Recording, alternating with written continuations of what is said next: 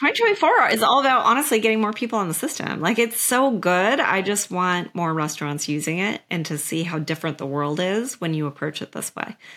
Uh, so that's what 2024 is all about. I think it will continue to be a lot of more delivery centric uh, type restaurants, uh, folks who are doing significant delivery volumes. Um, so it's probably not going to be, you know, the the dine in restaurant that does 10 out the back door uh, that's probably not for us. But uh, for folks who are, you know, pay first, get food second models that do a lot of delivery, uh, we are great for that. And I can't wait to see it being used by lots and lots of people. Welcome to Whisking It All with your host, Angelo Esposito, co founder of Whisk.ai, a food and beverage intelligence platform. We're going to be interviewing hospitality professionals around the world to really understand how they do what they do. Welcome to another episode of Whisking It All. We're here today with Meredith Sandland, CEO of Empower Delivery. Meredith, thank you for being here with me today.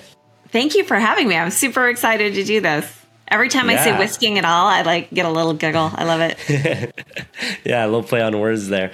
Um, as always, we like to start off with kind of what you're currently doing and what is Empower Delivery. So, just we'll obviously go into more detail, but at a high level, can you share with our audience what is Empower Delivery? Yeah, Empower Delivery is an end to end order to fulfillment system. Uh, so, what that means is it handles orders coming in from anywhere first party, third party, in store. Uh, they go all into our I call it central brain. It's like the brain of the kitchen, and it's you know part POS, part KDS, part CDP. It's got a lot of stuff going on in there, mm. uh, and then uh, fulfills it out uh, any possible way, either uh, for consumer pickup on site. Uh, via first party delivery or via third party delivery. And then the thing that's interesting about that first party delivery, and unlike any other system out there, is that it enables a restaurant to have its own 1099 fleet of gig workers. Cool. And uh, that is really, really powerful in terms of reducing the actual cost of delivery. Uh, because it's an all in one system, we're able to time together all of those um, activities. And our delivery drivers, therefore, are super efficient and uh, between no markup to some third party and uh, lots and lots of efficiency, it turns out that it's cheaper.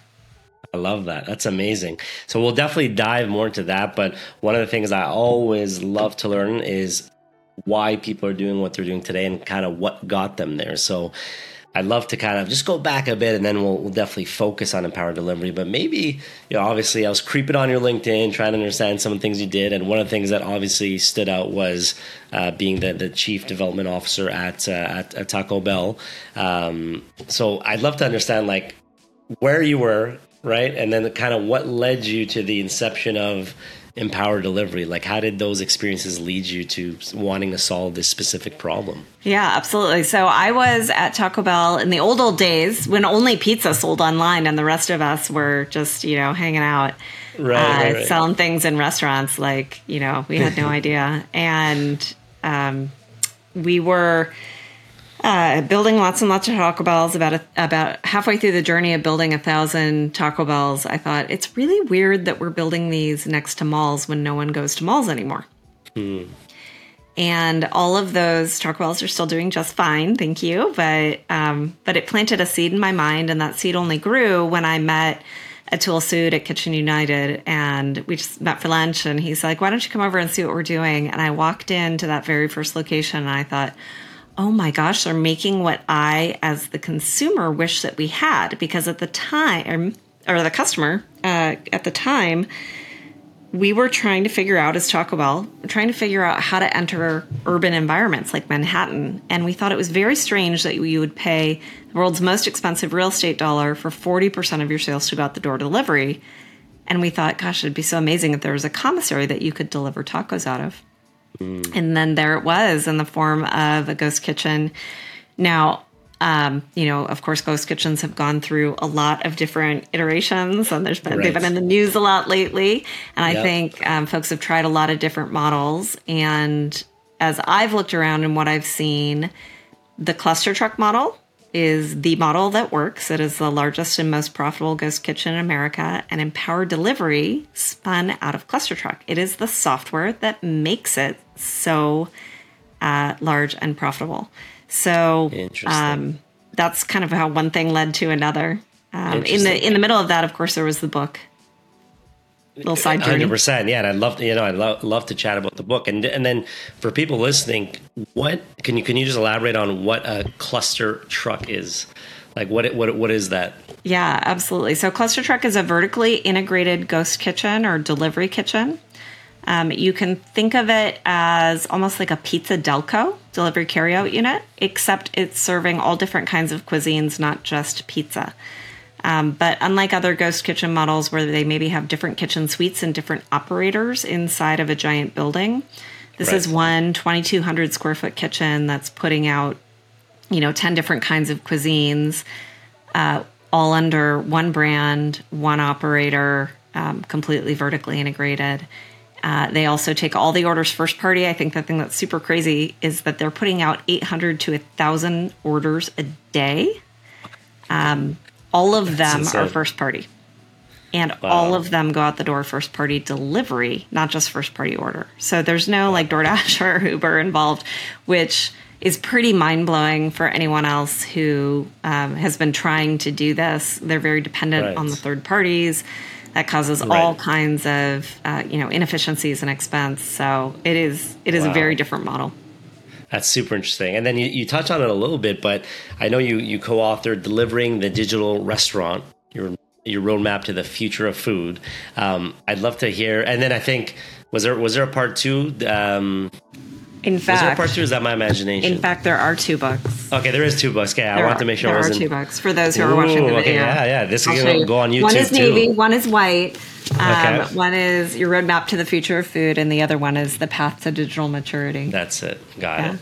Yeah, I love that. The, the first one is um, all about the why this is all happening, what's changing with the consumer, what are restaurants trying to do about it, what is happening with all the tech companies and then the second book, uh, your roadmap, uh, sorry, the path to digital maturity. That one yeah. is all about the how. Um, what should restaurants be doing first, second, third? How do they optimize themselves for this new digital world? Interesting.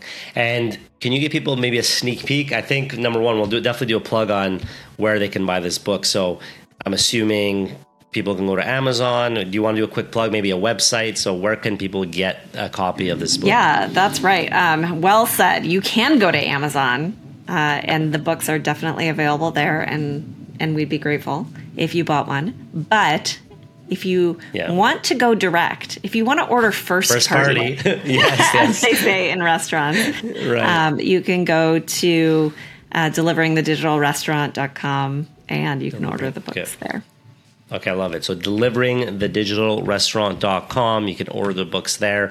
And if you like it, if you love it, leave a review. That always goes a long way. So please leave a review. And maybe to give the listeners a little taste. I know there's there's kind of the how to.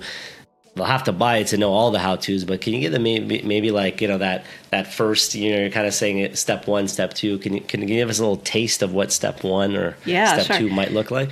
Um, so step one is all about optimizing your presence on the first party or the third party platforms on the marketplaces. And uh, I think the way I would say it is very much like Yoda: do or do not. There is no try, There's right? No try, so yeah. if you hate the third parties and you resent them, and you're kind of like half-assing it and as a leader in a restaurant, you have a bad attitude about it, and that permeates down to your staff, and they have a bad attitude about it, and therefore you're constantly making errors and deprioritizing those orders, and you know whatever. It's not going to go well, right? So right. why are you doing it? Um, and I think deciding, yep, we want this channel, and for some people they don't, and that's perfectly fine. But then don't do it, right? Right. Um, if you decide that you want this channel of business, then you have to figure out how am I going to do this well? And so the very first chapter is all about uh, getting on those third party marketplaces, optimizing your presence on those mar- third party marketplaces, being found, we call it. That's really cool. Okay, that's interesting. And so, how many kind of parts is there to this kind of uh, uh, transformation, I guess? Yeah, so um, that that's the easy way to be digital, right? So any restaurant can go on a third party marketplace and sell things online and yep. call it a day. Um, right. That's sort of the easy step one, and so uh, that is where the book starts because for Got many it. restaurants, that's the first place they go. Right. Once you've been found and and people know you, and it's all about converting fans, and this is about your first party ordering system. Uh, I, am sure you have this for your company. Do you have access to Brizo food metrics? No, no, no. oh my gosh, no. maybe you have CHD, but they they have okay. these um, uh, websites now that they basically like track every other website and what technology is being used on those websites, and so you oh, can go through and find like all kinds of restaurants and what they're using. And so the other day I looked on it and I found that there are 467 online ordering systems in the restaurant world in North America. Wow. 467. I can so, name you three. so you can imagine, first of all, if you're a restaurant, you're mm. like, I don't even know what the difference is between all of these, nor could I. I'm not going to go research right. 467 of right. them, right? Like that, that would be silly waste of time. But they are all quite different, and some of them are quite bad. Um, not to name any names, but you can imagine yeah. out of 467, there's probably a bell curve. yeah, yeah. Capability. A couple bad ones. Yeah. yeah. And uh, so the very first thing we talk about in the convert fans section is if you want consumers to order from you directly, no amount of like guilting them into it. Oh, it's better if you order from us directly, or discounting. Oh, you'll save 25% if you order directly. None of that will overcome a bad experience. And so, the most important thing that you can do to get consumers to order from your first party website as a restaurant, the very most important thing you can do is have a great ordering experience. Make it as easy and as frictionless as DoorDash and Uber Eats do. And unless you do that, you're just going to be like yelling into the wind. Wow it's well said. But but I would imagine that Uber Eats and all obviously well, not imagine these companies obviously spend you know millions and millions of dollars to kind of make that user experience you know pretty friendly and testing and you know all that all that good stuff. How would you? How does a, an average let's say restaurant try to figure out that that ordering, you know, UX or UI. Yeah. Well, that- spoiler alert, Angelo. Of course, I think that Empower Delivery has the very best first party ordering system. Now, the reason it's so good is because it's connected to the rest of the system, which no one else can do. Everyone is like a first party ordering system that's layering on top of something else. And so it's a little bit disjointed. Um, but absolutely, I recommend using these first party experiences, right? Like use your own See what it's right. like. Use DoorDash. Right. And even if you might be as a restaurateur saying, I hate DoorDash, I'm never going to order from them. Well, try it. Try it and see what the experience is like, and then try your own and see how they're different. And as a consumer, you will notice that there are differences. And there will be things that bug you that stand out. And then apply the same discipline whenever you're looking at a new system. Ask for a couple of their existing customers and go through the ordering process as mm. though you're a consumer and see That's what it's feedback. like. And you're gonna those differences are gonna jump out to you where you're like, you know, I'm overwhelmed by the number of choices, or I can't do a modifier in the way that I want to, or I have to enter my email address and a password in order to use the system. You know, all these little points of friction uh, that maybe you don't think too much of, uh, right. and you kind of say, this is not a big deal. Uh, for a consumer, it's a big deal. Yeah, they add up. They add up. And and on from your point of view, right? When a restaurant is looking for a first party delivery, and obviously we'll get more into Empower Delivery, but what are some of so user experience is big, but what are some of the key things to to look for, right? That, like you said, there's so many out there. They're looking for something that you know ideally looks nice, uh, but beyond that, are there certain things you're like, listen, this is some key criteria that I would consider when trying to pick that first party um, ordering. Sorry, first ordering, ordering. experience. Yeah. yeah. Um, you know, I think there is something to the restaurant approach of what is everyone else doing, mm-hmm. right? Um, that is easier, and I would say. You know, for brand new companies that are doing interesting things and they're just starting out and everyone else isn't using them, you know, consider those and see how they're different and new. Um, yeah. But for the older ones, for the legacy ones that have been around for a while, you can kind of tell who's who's decent at what they do because they've got more market share, right? Got it. Um, so that's a good clue. And then I think uh, to me, it is count the clicks, which is a good indicator yeah. of the yeah. number of friction points, right? So for me to successfully place an order, how many different buttons do I have to press to get through? And right. on Amazon, the number of clicks, if you're a registered user, is three to buy an item. Crazy. So that's what we're trying to get to. I think on DoorDash it's five right now. Most online ordering systems for restaurants, you're in the like seven, eight range. And oh, you can wow, see okay. if you're a consumer and you were uh, used to three buttons and then you're done with Amazon, and then you go to a yeah. restaurant, and you're like eight buttons in, and you're like, right. ah! This is right? so much, yeah, yeah, yeah.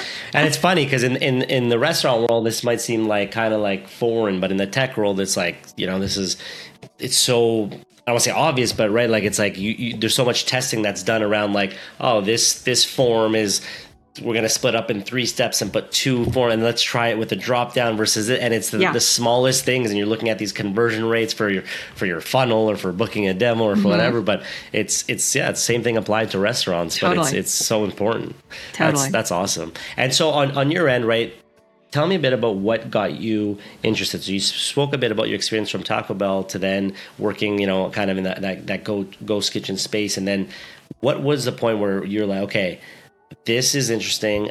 I want to offer this to the world. Like, how did that transition happen where you're like, I'm ready to start my own thing yeah, now, you know? Absolutely. So, uh, the founder of ClusterTruck, um, there are two, two co founders, but um, we'll talk a little bit about the one. His name is Chris yeah. Baggett. Um, he is a fascinating man. He was one of the co founders of Exact Target, which sold for $2.5 billion to Salesforce. Okay. And then he founded Compendium, which sold to Oracle. And as you do after you, you know, had a couple of billion dollars in exits, you become a farmer. so there Natural. he was, yeah. farming, and he found himself with a lot of beef, and so he became a restaurateur. Oh my and God. then he got into restaurants as a software guy, and he said, "Oh man, I can do this better. This is a hot mess, right?" And I met him literally on a panel at the Food on Demand conference I don't know, probably seven years ago now, a long time ago. And I just thought he was so smart. I mean, obviously, he's so smart having accomplished what he's accomplished. Right. Um, and so I kept in touch with them the whole time, and then ultimately became an investor in Cluster Truck because they were the only ghost kitchen that was doing like just phenomenal wow. numbers. And as a restaurant person, you look at that and you say they're doing phenomenal numbers. They've got something figured out, right? Right. Uh, and I was talking to him one day, um, I was interviewing for a job and I was telling him about the job, and he said, "Wait, if you're gonna like stop being a full time writer and go get a job job, why don't you come work for us?" And I was like, "Oh, that's very funny. I'm not going to do another startup, which is a story we'll get into in a minute." But um, I, I'm going to go, you know, back to my my corporate life. And he said, yeah. "No, no, just come see what we're doing. Just come look." Classic. Yeah. And so I went out to Indianapolis to see what they were doing and I walked into the kitchen. And remember, this kitchen is doing 800 to 1,000 orders a day. Some of those orders are as big as like 70 top orders, right? It's a huge amount of food that's flowing through this kitchen. I walk in Insane. and it's silent. And I thought, that's weird. They're like just listening yeah. to music, jamming away. No one's yelling at each other. Like, that, wow, yeah, that's weird. Not, yeah. And, and I said, Why are they so quiet? And he said, Oh, because they're just doing what the software tells them to do, and the software tells them to do it. Like, there is no human person saying, Drop this, do Yelling that, where's yeah. my. wow. Uh. It's crazy. And so I was like, Well, that's pretty impressive. And I said, All right, well, what are your labor costs? And he said, 19% of sales. And I said, Okay, wow. yeah, fair, but you don't have a front of house. This is a delivery only kitchen, right? All you have is back of house. So, right, what are your right. delivery costs? And he said, My delivery costs are 7% of sales. And I said, Wait, let me get this straight. For 26%, which is four points lower than most people can run an entire restaurant. Yes, yeah, yeah. You are scratch cooking everything, making to order, and delivering it all the way to someone's home or office. And he wow. said, Uh huh, yep. And right then I was like, oh my gosh, this is just how restaurants should be run. This is crazy. That's crazy. Yeah, that is crazy. I'm sure people are listening are like dreaming of that number because, yeah, like you said, 30% is is good. and that's like for yeah, everything. Right? So 20 is like, wow. That's it's, ama- it's amazing. Yeah, and it's it's quite remarkable. It's quite incredible. The turnover is lower at the facility because people are happier. Um, it's it's a less stressful job, right? Uh, and it's less stressful because of the way that the software operates.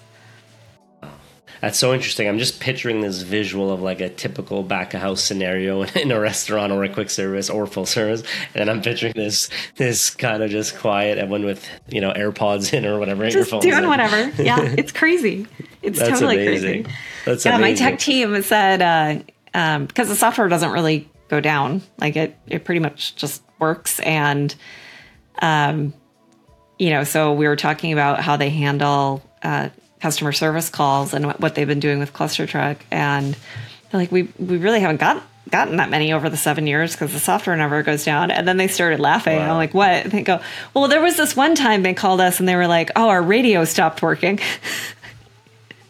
Can they you get that to work again? They were like, oh my God. dude, we're software engineers. That's amazing. And so, and so, let me ask you that. First of all, I'm just imagining this kitchen and this operation of 800 to 1,000 orders is like mind boggling and with those margins. Um, but so from there, is it that you were like, okay, how can I, t- I work this kind of concept and apply it, you know, to, to any restaurant kind of thing? Is that how the, the, the next step, the evolution, I guess? It makes as a first point of adoption absolute sense for anyone who's doing a lot of deliveries right? So as Got you it. think about who does a lot of deliveries, it's a delivery kitchen or ghost kitchen setting. Yeah. It's a pizza restaurant that's right. putting out two or three or four hundred orders a night. Right. It is um, Chinese. It is yeah. Indian, Thai. You know, like that. That yeah. kind of sort of you imagine a delivery yeah. kitchen where they're not doing a whole lot in in store, but it also is, you know, a fast casual, high volume fast casual that's doing $3 million a year, 40% of it is delivery. Right? And so, um, you know, you start very narrow uh, in startups, as I'm sure you yeah. remember from your own yeah. startup journey. If you start too broad, you uh, you cause a lot of problems. So you yeah. start very narrow with those um, delivery only guys, but you kind of broaden out as you go uh, to serve a much broader target. I love that. And so, like, for people to maybe just imagine, can can walk them through like what's you know someone's interested in power delivery, they want to you know level up their restaurant. What is what does the process look like? So you know, I know there's probably a few steps, like you said, because it's it's a, it's the central brain, right? So what is what is the kind of maybe yeah, I guess onboarding process look like to say, okay, I want to start using Empower Delivery, and maybe we can go walk through the different points that like Empower Delivery's mm-hmm. Uh, mm-hmm. hitting to to help these yeah. restaurateurs. Yeah, I think, you know, the first thing is probably being motivated by what you could have. And and thinking through and I think a lot of restaurants frankly are already in this space where they're like, "Man, I wish I could have the Starbucks system. I wish I could have the Chipotle system. I wish I could do what Domino's does." Right. And everyone tells restaurants, "Oh, data is so important. Don't give it up to the third parties. You need to have it in first party." But then they're like, what do I do with it once I have it? Right. And they're a little bit overwhelmed by it. They're swimming in it, trying to figure out um, how exactly to apply it to drive sales or, or reduce right. costs. So the first step is motivation. Like, I want to be able to personalize 100% of my marketing. I want to be able to know who those third party orders are and whether or not I was successful moving them over to first party. I want to be able to give real time quote times to my customers so they know exactly when their food is going to show up. I want to be able to dramatically reduce my delivery costs, right? Those are all the kind of outcomes of having right. the software. And if you are motivated by those things, then you're going to look into the software. Step two is you got to accept that we're going to replace the POS. And um, a lot of restaurants, I think, see that as the heart of their system. And right they get a little nervous. Um, but this system only works because it is the everything, right? So we're going to replace the everything. Uh, and then once you've kind of done those two things, you've got the motivation and you've accepted that we're going to replace the POS because this is a new paradigm and a new type of software. Right. Uh, you're ready to go. And then onboarding is relatively easy. You've got to put in some uh, touchscreens for your back of house uh, okay. because that's how all the orders get timed together, and that's how the software is communicating with the line cooks to tell them uh, what to cook when. Uh, we use uh, sticky printers in both back of house and at Expo in order to ensure accuracy throughout the order.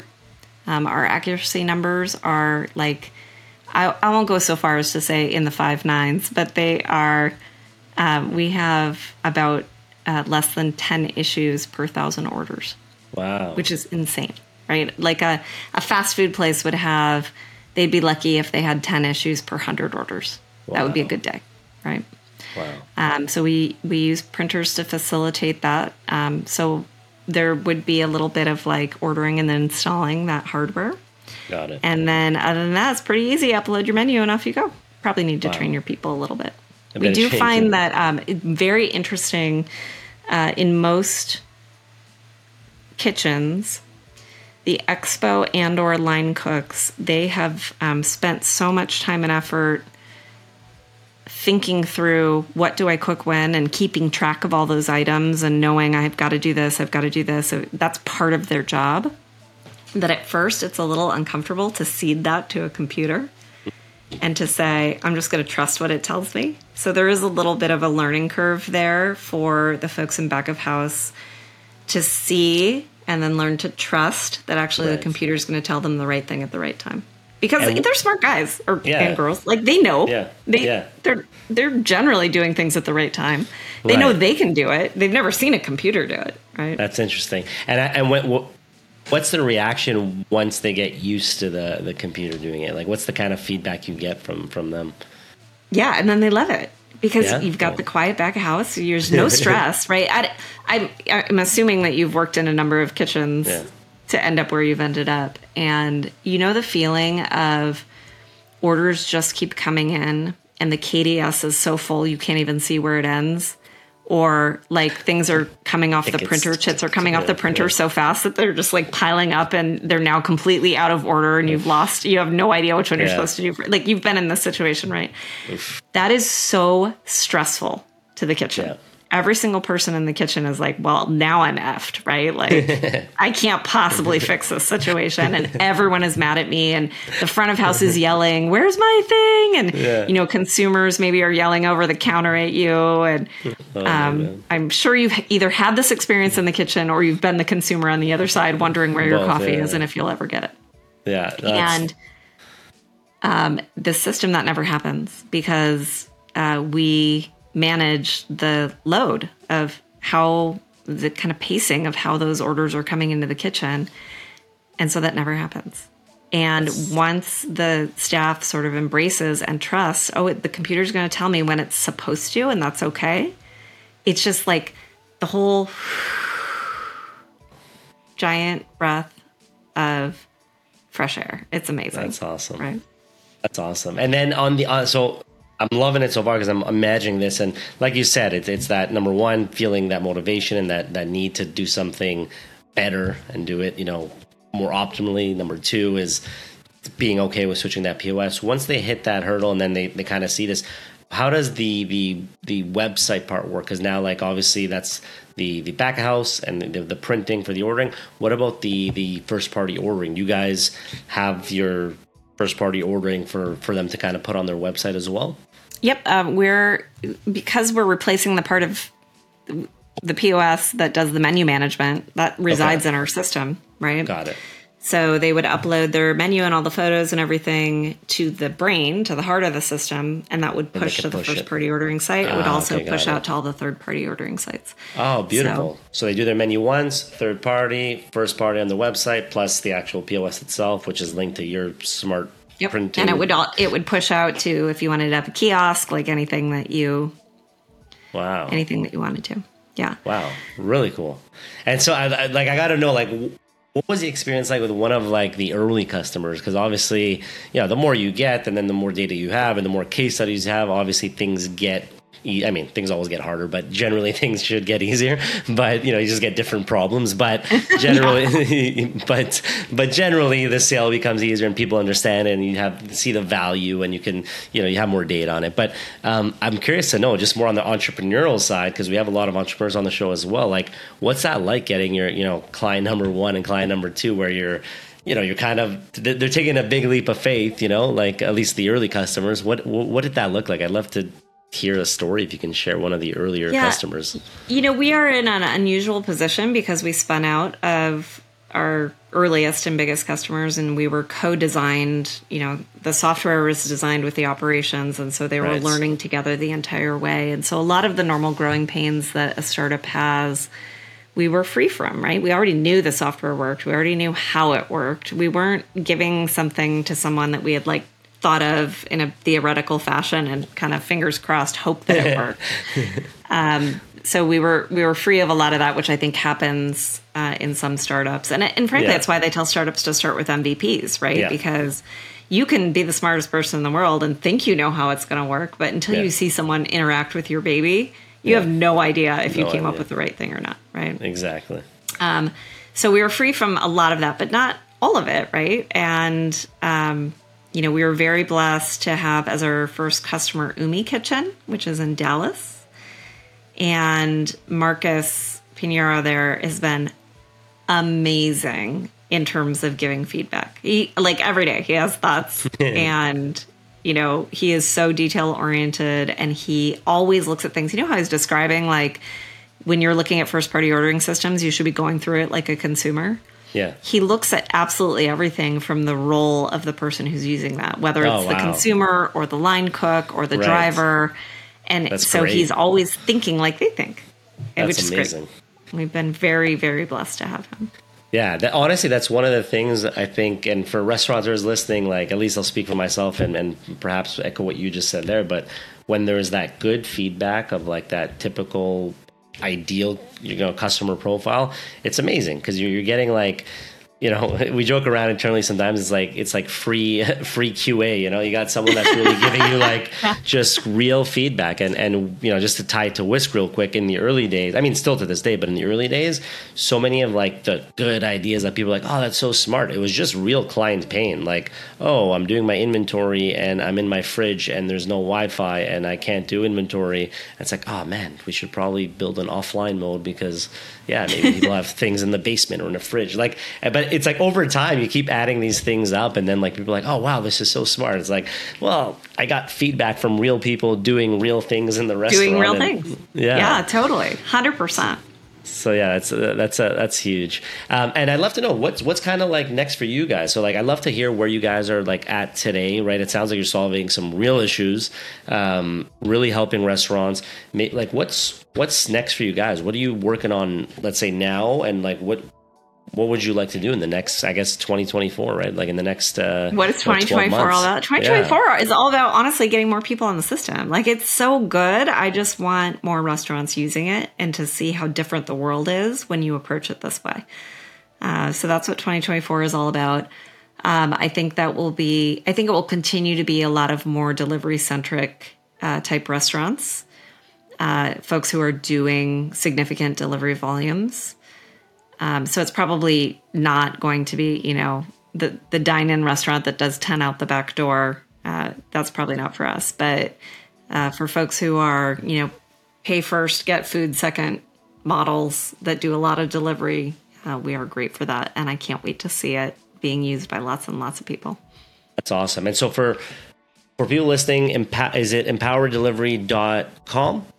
Oh, good question. No, yeah. it's empower.delivery. Okay, there you go. See, this is why I, I asked. Because okay, good. So empower dot delivery. Okay, that's good to know. So for people listening, and you kind of alluded to who would be ideal. So if, if you if they have heavy volume, and if you want to add any specifics that maybe you you you know I didn't mention, but um, people with high volume delivery that's a substantial part of their business is there any other kind of criteria that would be ideal like i don't know is there certain geographies or certain regions yeah. that you or yeah. Well, we can uh, be anywhere in the U.S. Um, okay. I our team is based in Indianapolis, so if you oh, want wow. us to come visit you, I think if you're in a two and a half hour driving radius of Indianapolis, that's awesome. You know, Ohio, Chicago, Nashville, Lexington, those kinds of places. The team would be very happy to come see it in action. Uh, but we work all over the U.S. and um, again, as as I said, not servers, not dine in, but any place that has pay first, get food second. So, like a fast casual sandwich shop, pizza shop, that kind of thing. Uh, especially if they have very high delivery volumes, we're going to fundamentally change the economics of delivery uh, and make it better. ClusterTruck, as a as an example, yeah, charges no menu markups and no delivery fees. So they're, they're hitting that 7% of sales delivery cost with no menu mm-hmm. markups and no delivery fees. What? Right? Why, crazy, as a consumer, yeah. why would you not order that? It's so much cheaper than ordering anything on DoorDash or Uber. Yeah, hundred percent. I mean, I can't tell you the amount of times I've ordered Chinese and it's just for two people, and I spent like ninety eight dollars, and I'm like, yeah, you're like, what just happened? yeah, what happened? It started off at thirty, and then it was like fees and taxes, and I'm like, that's weird. What's this ninety dollar charge on my credit card? oh yes, that Chinese. Yeah, it's it's insane, and it's yeah. I think a lot of people don't realize. Obviously, the restaurants don't, but a lot of people don't realize it's like as the consumer, you're typically eating that cost because you know there's they're they're adding that margin, and so the menu price is is not the same. Um, it's funny because we had um, Ray Reddy, the CEO of Ritual, and he was saying that was one of the the core principles at Ritual, which was I'm not sure if you're familiar with it. It's just like a pickup uh, head app. It was kind of like what Starbucks had for a long time, but like giving that to everyone else. And so you can go in and just pick up your food and, and kind of thing. And obviously now things have changed like post COVID, but um, really cool app big in a ton of countries and whatnot. But he was just kind of um, alluding to that that a lot of people don't know, or consumers, I should say, don't know that on these third parties, the menu price is not the same. And it was one of the, the things I, I think to this day, but on Ritual, they made sure that the price was always the same. So if you were like looking at the coffee shop and you're on the app, it was actually the same price, which is very hard to do because, you know, restaurants are trying to make certain margins and passing it off to the consumer, right?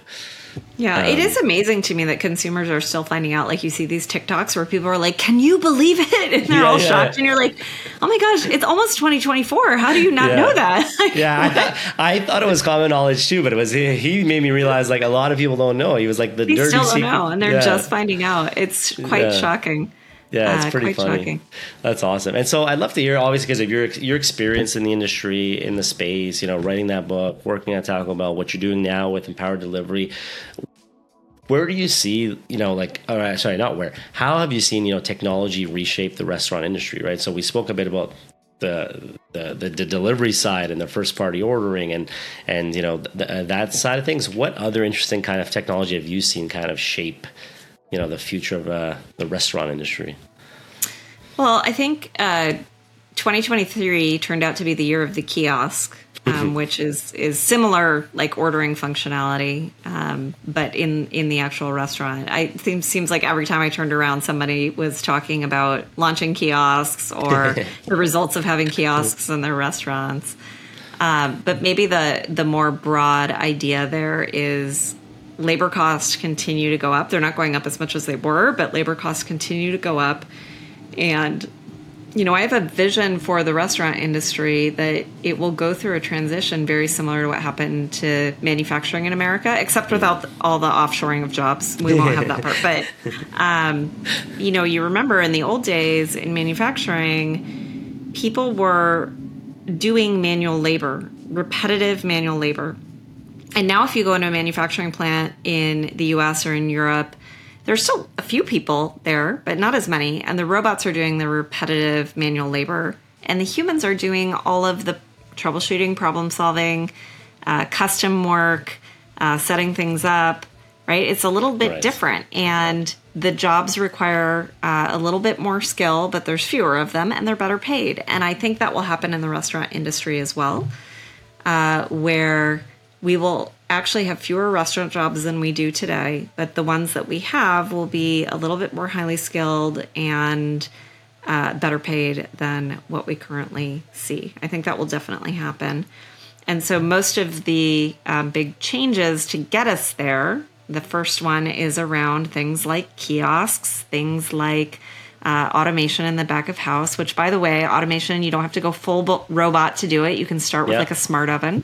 Yeah. Um, those types of things. Um, the software, at least the way we do it, is a little bit like having um, automation, but through software instead of hardware, right? Because we're timing and coordinating all of these things. Uh, so I think those things will get adoption in a big way as we start to see that transformation. And then the next set, I believe, will be uh, kitchens transforming from gas based kitchens to more electric based kitchens. Okay. Um, and you know, if you look at someone like Tesla and the electric vehicle that they did, do they love the environment that much? I don't know. I yeah. I can't say. But what I can tell you is that it's really hard to automate a combustion engine. Really That's hard. Right. It's so much easier to automate electricity because it's just ones and zeros, right? Is right. that you know exactly what's happening. Yeah. And I think that same thing will start to happen in restaurants. It's already happening in some places uh, by law, right? You think of like Berkeley passing the no more no more gas stove law that right. everyone was up in arms about a few years ago. Yeah. But that will start to happen more and more, and it will start to happen not just because cities are passing laws, but because number one, it is actually more efficient, and number two, you could do all this cool automation stuff that is just really right. hard to do with gas. Right. That's super interesting. It's funny. I, I had um, uh, Kristen Hawley from uh, Expedite on the show, and I was just picking her brain on some cool tech she saw. And I'm trying to remember the name. It was, it was, I think it was Chipotle with their like avocado slicer, but it had such a clever name. And I just remember being like, I think there'll be a lot of, to her point, it's really interesting to see some of the automation, and then you kind of alluded to right now too uh, that that'll happening with the kind of repetitive tasks, whether it's an avocado or peeling up potatoes or whatever, but kind of those repetitive things. And it'll be interesting to see where where the the industry goes and what sticks and what doesn't because there, there, there's a ton of technology and i think for some for some people it could be overwhelming especially for restaurateurs right they're being bombarded i think like if you look 10 years ago right like tech was still I mean, you know, you got your reservation app maybe. There was like, you know, two, three modules you kind of thought of in a restaurant, your POS maybe, your reservation, and maybe loyalty was like starting, let's say, maybe a bit more than 10 years, but you get the idea. Now it's like, you everywhere. have a suite of 20 tools you know? It's um, everywhere. And it's and I, I i view it as like the frankenstein tech stack where i was like I was in a state of emergency because of COVID, and so I added online ordering. But then I mm-hmm. realized that with online ordering and third parties, I needed, you know, an aggregator. And then I was like, oh no, the chargebacks are out of control. So then I needed some kind of revenue management system. Oh and God. then I thought, well, if I could really get people over to first party, all of this would go away. So I added loyalty. And then, and you just keep like discovering so a new problem or opportunity. And then all of a sudden there you are 20 SaaS fees later going, what yeah, have yeah. I done? Does this, does any of this make any sense? I don't know. Um, and what we really try to do at Empower Delivery is think through the root cause of those yeah. problems and say, why is this happening? And if we can address that root cause with one system, then you don't need that Frankenstein tech stack of all these different things. It's a, it's a super interesting way of thinking about it because, yeah, I think you nailed it. We're always kind of patching things together because it's growing. And it's an interesting perspective to think about that shift, which I think will be for some restaurateurs might be a hard thing, but I think you know to your point, like there'll probably be that tipping point of like not necessarily considering the POS the heart, right? Because if you really think about it, I mean, I know now POS have evolved, but when you really think about it, we used to have that that talk internally where it's like it would almost make more sense if, if, this was from our point of view years ago, but like the back of house, let's say, should be the starting point because you're scanning an invoice, you're building the item, you're building, and then from there, then let me push it to a interface where I can sell it. And it's funny how the POS has become the central part, but it's it's a bit backwards in a way. So I it's think totally backwards. What it yeah. really should just be is an order entry point, just like your phone is an order entry point, your right. kiosk is an order entry point. Um, and instead of thinking about that POS being the heart of the restaurant, it should be i mean i'm a little bit biased here but it should be something in in the back of house is really the brain of the restaurant. Correct yeah. It's an order management system you know taking things from all kinds of inputs putting them yeah. to all kinds of outputs and then keeping track of everything in a centralized database so that you're able to act on it. Yeah. and that's what makes you able to do all the personalized remarketing. That's what makes you able to do the real-time quote times. Like everything flows from having all of that data centralized in one place Love it. Yeah, no, I, I couldn't agree more. And, and, and let me ask you this: what you know, just wrapping up here, what, what would you say is maybe advice um, to entrepreneurs looking to innovate in the space? So, as I said, it's pretty crowded space. There's a lot of noise. Obviously, I love what you guys are trying to do at Empower Delivery and like consolidate a lot of it. But for maybe people that are in the space or entering the space and trying to solve some problems, or maybe they are already solving problems, any advice you would share with them? Uh, if you want to start a software company and restaurant, wow, I mean, it's a hard time to do it, first of all. I would, fair, I would say, I don't know if you Preface saw that. Uh, yeah. For Q3, uh, funding in food tech was down 82% off its oh peak. God. Yeah, I did not. I mean, a lot that. of that was ag tech, um, but okay. still, and a lot still. of that speaks to how ridiculous, how ridiculously high the funding was um, at peak. Prior, right. so it's not as bad as it sounds, but it's it's definitely more idea. difficult now than it was, you know, two years ago, three years ago. Right, right. Um, so you got to make sure that you have something that's truly differentiated from what else is out there. And I would say that means it needs to be a company, not just a feature, right? If you're out there selling a feature, unless you're hoping to get a bunch of people to use the feature and then sell that feature to a company, um, you probably really want to think yeah. through, you know, why does someone need me on that list of 20 random SaaS fees that they have? Um, point the first. And then the second, I would say the hardest thing about starting a company is trying to get everyone to believe at the same time right? So you're trying to, you need to get talent, right? You need some engineers. You got to get them to believe that you're going to get the money to show up. And for the money to show up, you got to believe that mm-hmm. The customers are going to show up. And for the customers to show up, you got to have them believe that the product works. But then you need some engineers, right? So you're like in yeah, this yeah. circular thing where you're kind of conjuring everybody and getting everyone to believe at the same time. Uh, and I think that is absolutely the hardest thing about a startup. That's well said it's funny because I guess that's why one of the things about being a founder is really, you know, they, they say vision, but it, it makes sense when you think about it because it's it's true. You got to convince investors that it's worth putting money and convince your engineers to join and get paid less because you're a startup and you got to join. You know, like I like to convince the customer to take a risk because you're a new product. Let's say, and you're kind of it's a it's a really good way of thinking about it. And I think one thing I learned, and just quick like tidbit was uh, two things. One, I think you nailed it. Is is the way I've heard it said uh, is don't build a, a, vitamin, build build a painkiller kind of thing. So yeah. like vitamins are cool, and it could be like a Chrome plugin, and like you could make money. There's people who made money on plugins, but typically you want to really build a painkiller. And for one, the other lesson I learned kind of the hard way, you know, because I've had other startups that have failed. Um, but on, on this journey, it's been a lot better. But it's trying to get paying customers as fast as possible won't solve all your problems, but solves a lot of them. so I realized like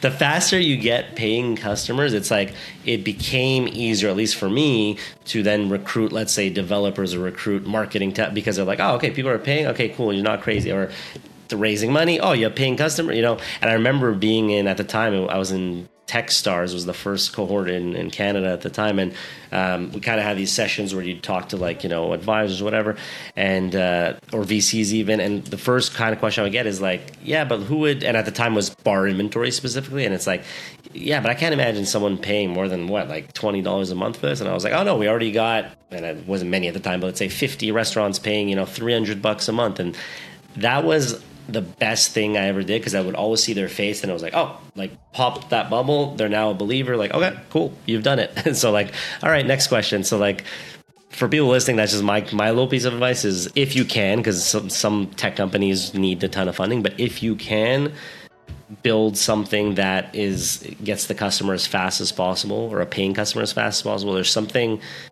really magical that happens, at least from what I've seen from my limited experience. So maybe, yeah. maybe, maybe that's something I, I think that's true. And I think that's why, uh, you know, again, going back to that MVP idea, why everyone says, like, don't overbuild, get an MVP.